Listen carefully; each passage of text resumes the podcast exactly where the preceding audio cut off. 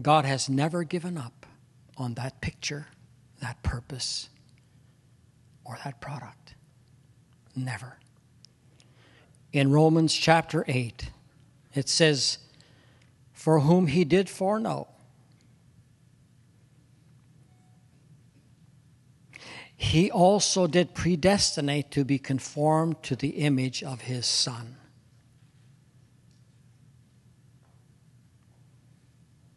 That he might be the firstborn among many brethren.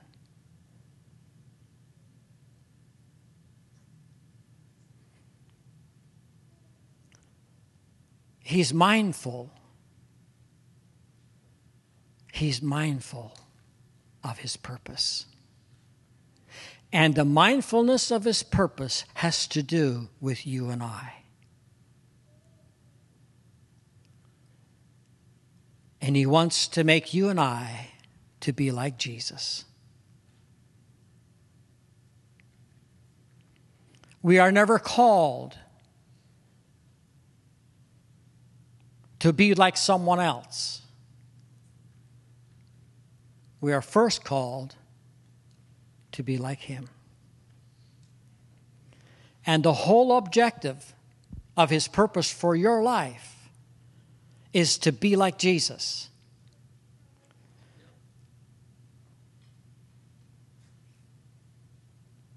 That's, that's the whole deal.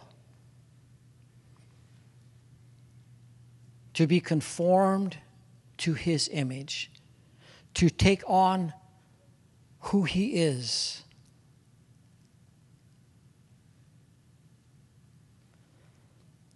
When we think of the image of Christ, when I think of the image of Christ, I think of the Gospels. I think of the things he taught, the life he lived, the miracles that he did, the relationships that he built, and the things he suffered because he stood for something.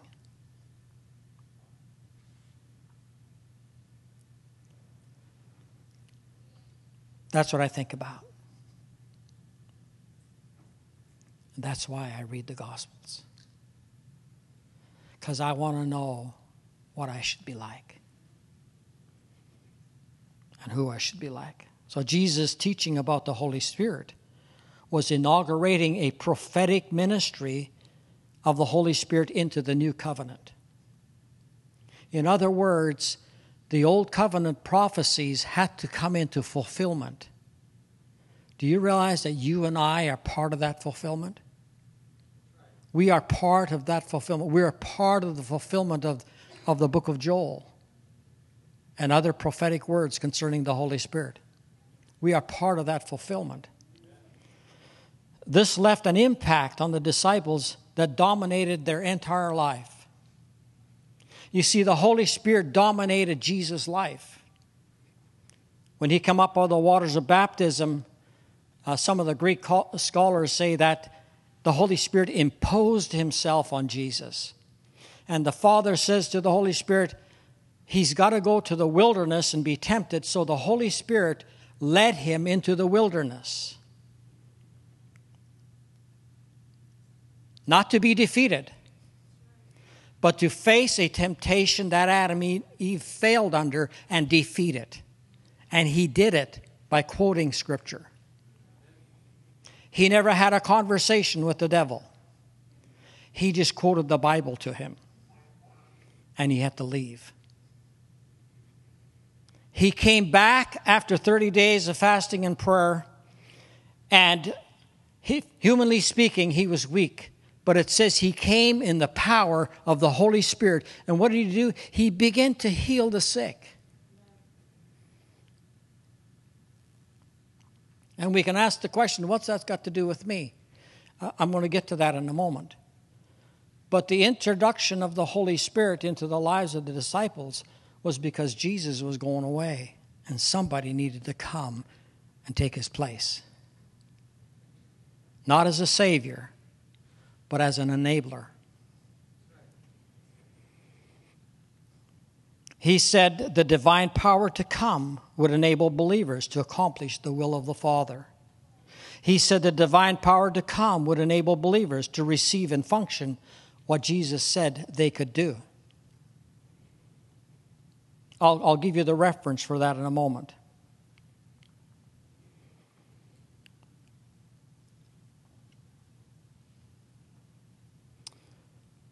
In Acts 1, verse 8, Jesus said these words You shall receive power.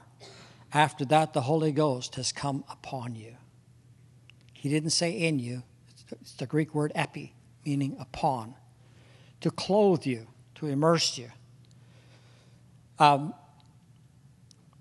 and I want to say this because it's so powerful in Acts 1, verse 8. Not only does he talk about the power that would come, but he talks about what they would be.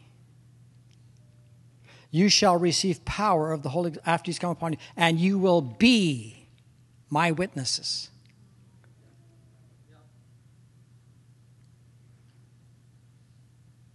That's an inauguration he is saying, you know, this is what I'm expecting. This is what's going to happen. And then he carries on, he says, um, first in Jerusalem, then in Judea, then in Samaria, and the uttermost parts of the earth. Do you know what that tells me? It tells me this the Holy Spirit opens the cities, the Holy Spirit opens the nations. The Holy Spirit opens the uttermost parts of the earth. It's the Holy Spirit who takes the initiative to actually fulfill the will of the Father on earth through our life. That is part of being conformed to the image of Christ. Let me give you a verse. It's the verse found in the Great Commission. And I think the Great Commission has been so misinterpreted and misapplied. He said, after his resurrection, he comes back and he gives the Great Commission. And he says, I want you to go into all the world and I want you to make disciples. He never ever used the word Christian. I want you to make disciples of all nations. Well, what did Acts 1 verse say? Outermost parts of the earth.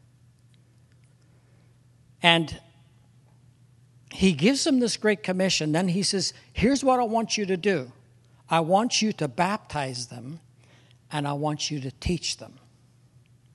Well, what, are, what did he say we should teach? He says, I want you to teach everything I have instructed you.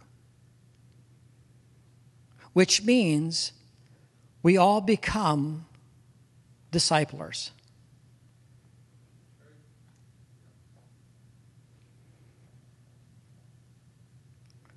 We want to be conformed to his image.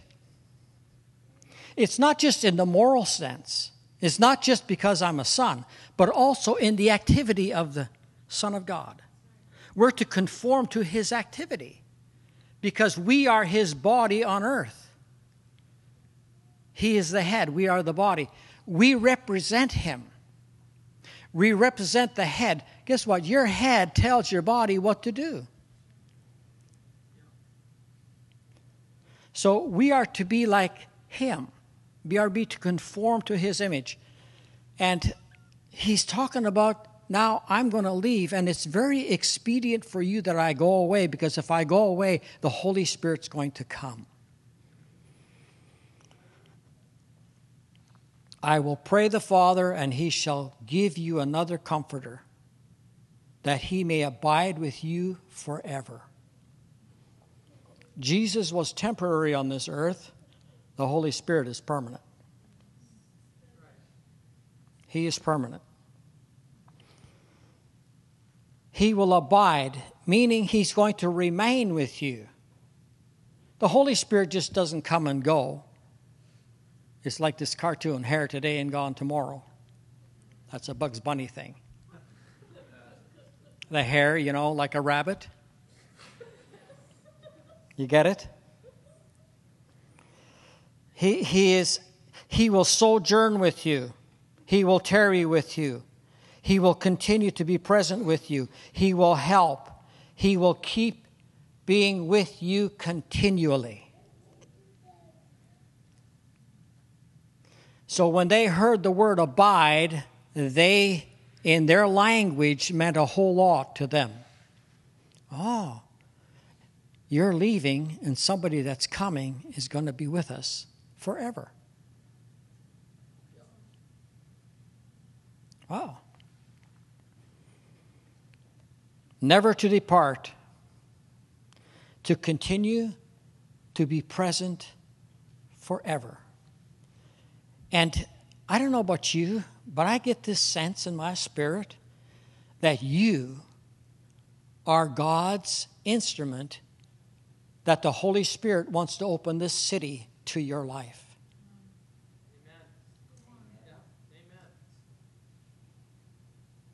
There's something going on in the realm of the Spirit.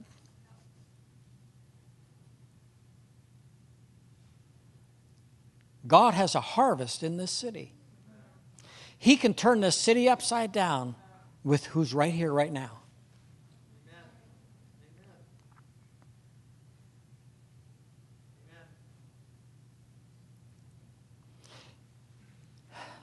He is looking for us to believe what he said. Jesus said, I am the way, the truth. If you don't believe what you said, you be- believe what he said, you're believing a lie. If you don't believe the truth, then what are you believing? I'll tell you what you might be believing somebody's doctrine, somebody's philosophy, somebody's opinion, or somebody's failure. Well, I prayed for somebody and they didn't get healed. Does that make healing non effect? No. He said, Go heal the sick. Remember what he said in the Great Commission? You teach them to observe all that I instructed you. So when they got somebody saved, guess what they taught them? Exactly what Jesus taught them. That becomes our portion in this life. That becomes our commission in this life is to be like him. That is not some boring dry saint that has no humor or life or ability. Just, huh, I'm holy. Well, if you're holy, you're set apart to his commission. That's what holiness means. Holiness is not just a state of being, it's actually who we are in reality. And there is such, a, I was just telling Pastor David this, there's so many things I read in the scriptures that I have not attained to yet, that I read. And I'm saying, God, I don't want to stay where I am. I want to continually to be conformed to who you are.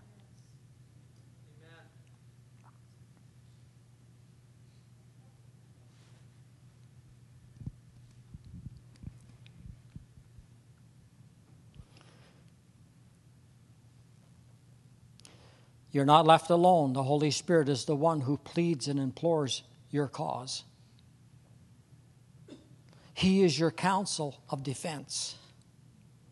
He is your legal assistant, advocate, promoter of your cause. He pleads another, he, he pleads your cause as an intercessor. He is your helper, your assistant, your encouragement. In other words, what God has called you to do, He will enable you to carry it out. It's called the Comforter.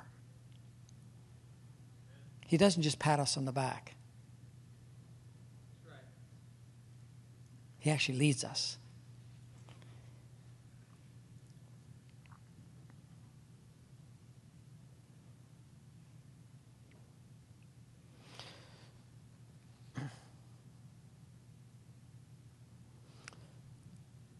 The disciples were able to function under Jesus, but when he left, they were feeling a little bit disappointed and very discouraged, actually. And they were wondering where he's going. And, you know, we don't know where you're going. We don't know how to get there. But he said, oh, Well, don't worry. Somebody just like me is coming. And he's going to guide you, he's going to teach you, he's going to show you things to come. He will empower you. There's about seven things he taught of how the Holy Spirit would relate to us. That's what they believed. And because they believed it, they did it. Amen? Because they believed it, they did it. In other words, what you believe is what you get. If you believe in nobody, you'll get nothing. It's not wrong for us to aspire to be like Jesus. It's not wrong. Because the truth says he's conforming us to him. To yield to, G, to, the, to the Father, to yield to the Father's life in, your, in you, he will say, Here's my purpose for you. I want you to be like my Son. I want you to think like him. I want you to act like him. I want you to do the things he did. You see, we can't be the body of Christ and do nothing. That is not spiritual reality. That is dumb.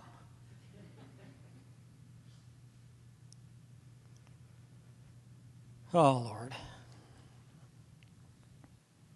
Am I making any sense?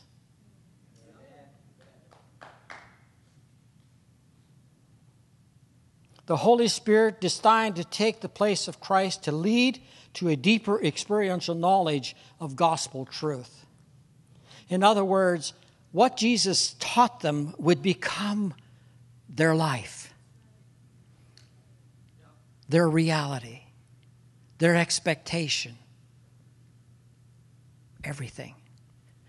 And when the Holy Spirit came, they struggled no more as to who was number one who was number two, who was going to sit at the side, who was going to do this. That was all gone. Do you know why? Because you can see the inferiority of man when he measures himself to somebody else. And he comes up with a struggle of where do I fit in all of this? Well, after Pentecost came and the power came, they never talked like that anymore because they knew who they were and they knew who they should be like.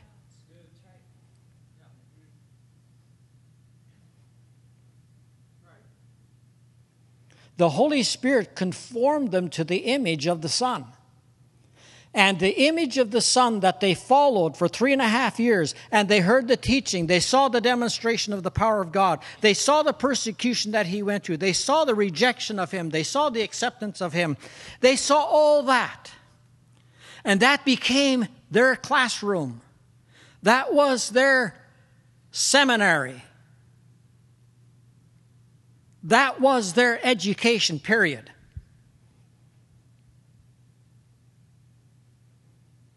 And it didn't end up being a cemetery. They became the men and women of God that went everywhere, and the, the people would say, Oh, there comes those, there they come. I'm thinking, Lord, I would like to be known that kind of person. Now, here he comes again. Here he, oh, look, oh, there's those. Uh, that's okay. At least they're aware that something is happening. In Corinthians, Paul says these words. I have more than I'm going to share this morning, but he said these words The grace of our Lord Jesus Christ and the love of God and the communion of the Holy Spirit be with you all. The grace of Jesus Christ, the love of the Father, and the communion of the Holy Spirit, the intimacy of the Holy Spirit. Communion is an intimacy.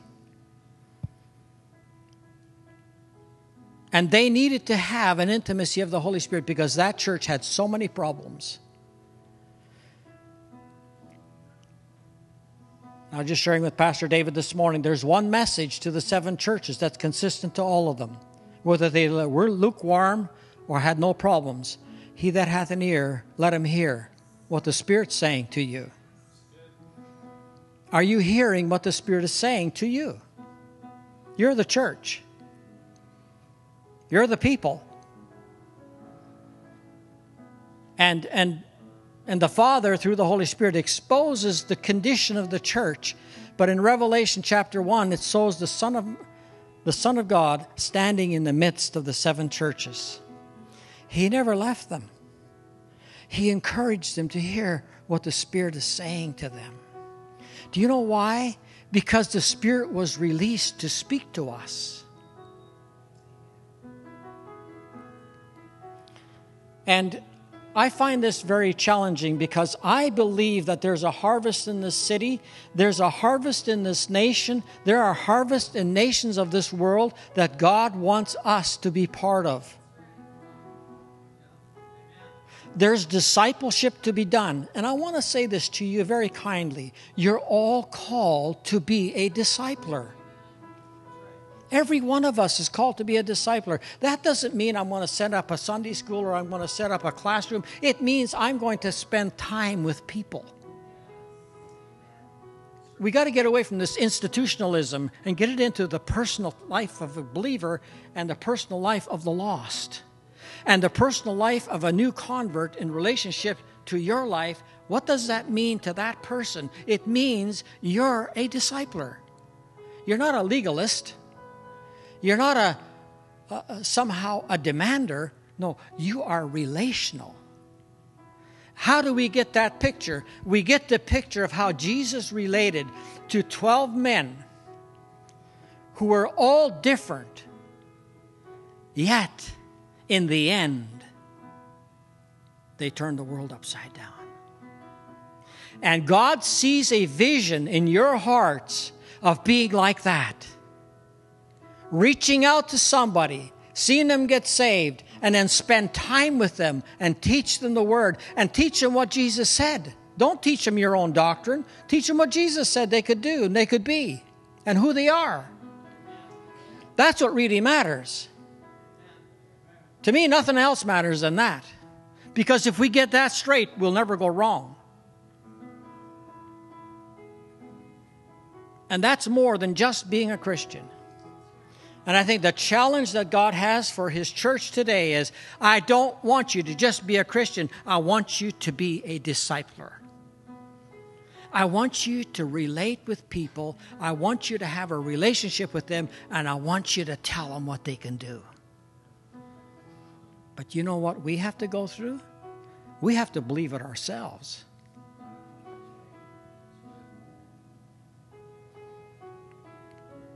That's a terrible note to quit on, isn't it?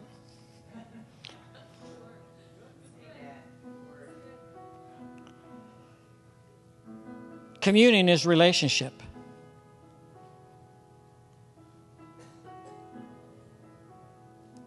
The Holy Spirit wants an intimate relationship with you, just like I have with my wife. We, we, we know each other, we're one. The Holy Spirit wants to have communion with you. He wants to relate with you in an intimate way.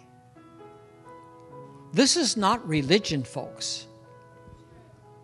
I came from religion. I came from a Greek Orthodox church where we believed all the stuff that we believe as Christians, but no salvation. It was all just dead works. It meant nothing other than the fear that Jesus is going to come and I'm not ready. I remember that. But you know what? Since I got saved, that was one experience. But when I got baptized in the Holy Spirit, I was so changed. All I wanted to do was just serve God with all my heart. And I had a passion in me and a feeling that has never died. and I, I, I sold my business. I gave up stuff. I'm not saying you have to do that, but that's me. I had. You never make a decision with running it through your feelings first. You never do. And when the Holy Spirit comes and He touches your emotions, there's a value that sets deep in you that you can never, ever defy or put out. It's a power that will control your life to be holy, set apart, and God, here I am. Fulfill your will through my life.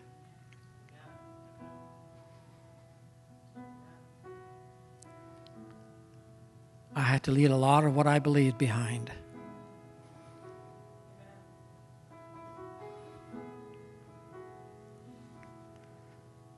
God.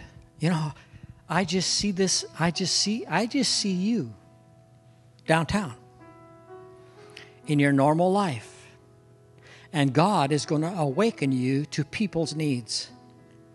And you're going to walk over and speak to them, and you're going to have an opportunity to share Jesus with them. This is not a program, folks. This is a divine commission that the Holy Spirit enabled the disciples to actually do very successfully. And He's going to take your life and He's going to do the same thing. He's going to take my life. And I, I just see it. I just see it. This place is not big enough. It's not big enough. God has thousands of people to bring into his kingdom. And he's waiting for you and I to say, Lord, I accept the Great Commission. The Great Commission is not just a missionary that goes overseas. The Great Commission was to every disciple to start in Jerusalem, Judea, Samaria. And the Holy Spirit opened the city to them. The Holy Spirit opened the nations to them. The Holy Spirit opened the entire world to them. Isn't that amazing?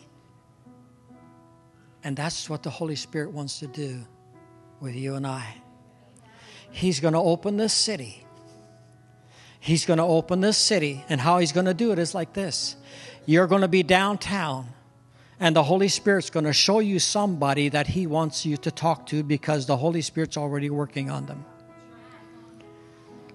And you're going to feel, you're going to you're going to sense this urge to do it and you, you don't have to go to Bible school to do this. You don't have to be, you know, a Christian for 10 years before you can do this. You're, you're going you're going to do it. Do you know why? Because the Holy Spirit's going to help you do it. He, he wants to lead you, He wants to guide you, He wants to teach you. Did you know that there was a difference between me teaching you and the Holy Spirit teaching you? There are things only the Holy Spirit can teach us.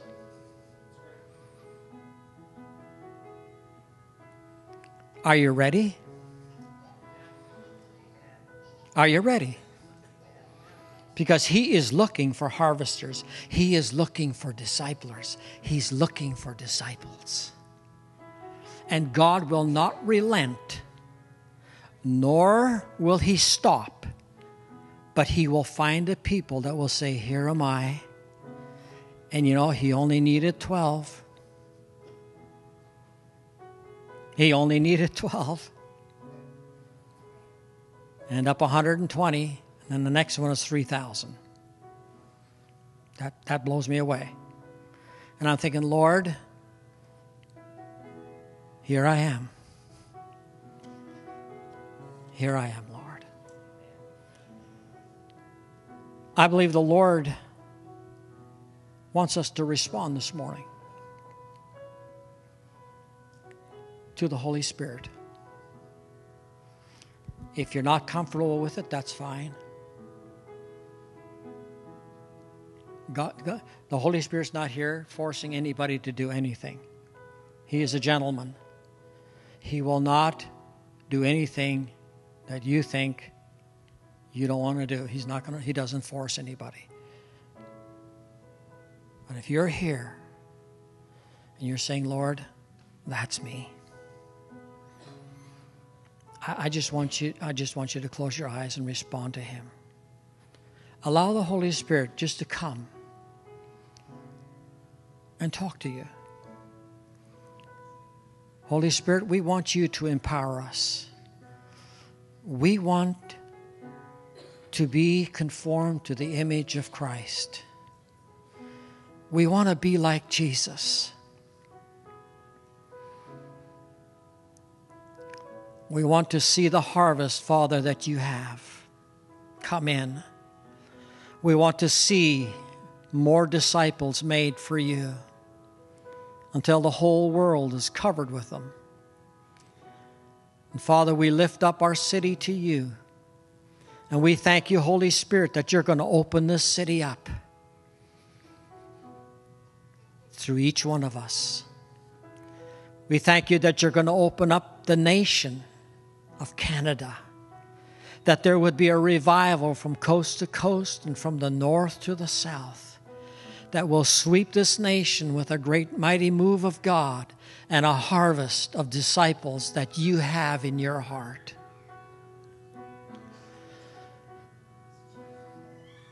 We just respond to you. And Father, I just pray for each one of us in the name of Jesus that you would cause the Great Commission to be released in our hearts, to be released in our mouth, to be released in our feelings and our emotions that will touch the hearts of people. in the name of Jesus.